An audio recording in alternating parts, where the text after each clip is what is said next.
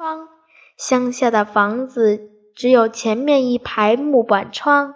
暖和的晴天，木板窗扇扇打开，光气、光线和空气都有了。碰着大风大雨或者北风呼呼叫的冬天，木板窗只好关起来，屋子里就黑得像地洞似的。于是，乡下人在屋顶上开了一个小方洞。装一块玻璃，叫做天窗。夏天阵雨来了时，孩子们顶喜欢在雨里跑跳，仰着脸看闪电。然而大人们偏就不许到屋里来呀。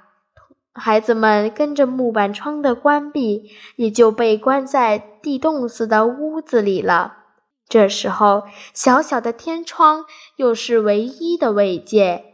从那小小的玻璃，你会看见雨脚在那不落不落的跳；你会看见带子似的闪电一划。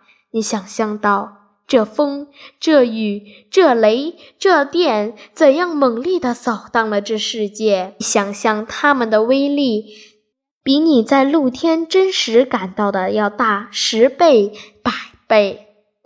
小小的天窗会使你的想象活跃起来。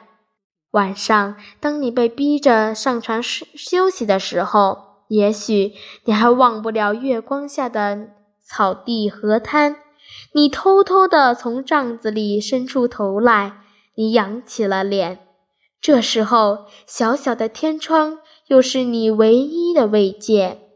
你会从那小玻璃上的一颗星、一朵云，想象到无数闪闪烁烁可爱的星，无数像山似的。马似的、巨人似的奇幻的云彩，你会从那小玻璃上掠过的一条黑影，想象到这也许是灰色的蝙蝠，也许是会唱歌的夜莺，也也许是恶霸似的猫头鹰。总之，美丽而神奇的世界的一切，立刻会在你的想象中展展开。啊呦呦！这小小一方的空白是神奇的，它会使你看见了。若不是有了它，你就想不起来宇宙的秘密。它会使你想象到了。若不是有了它，你就永远不会想到种种事件。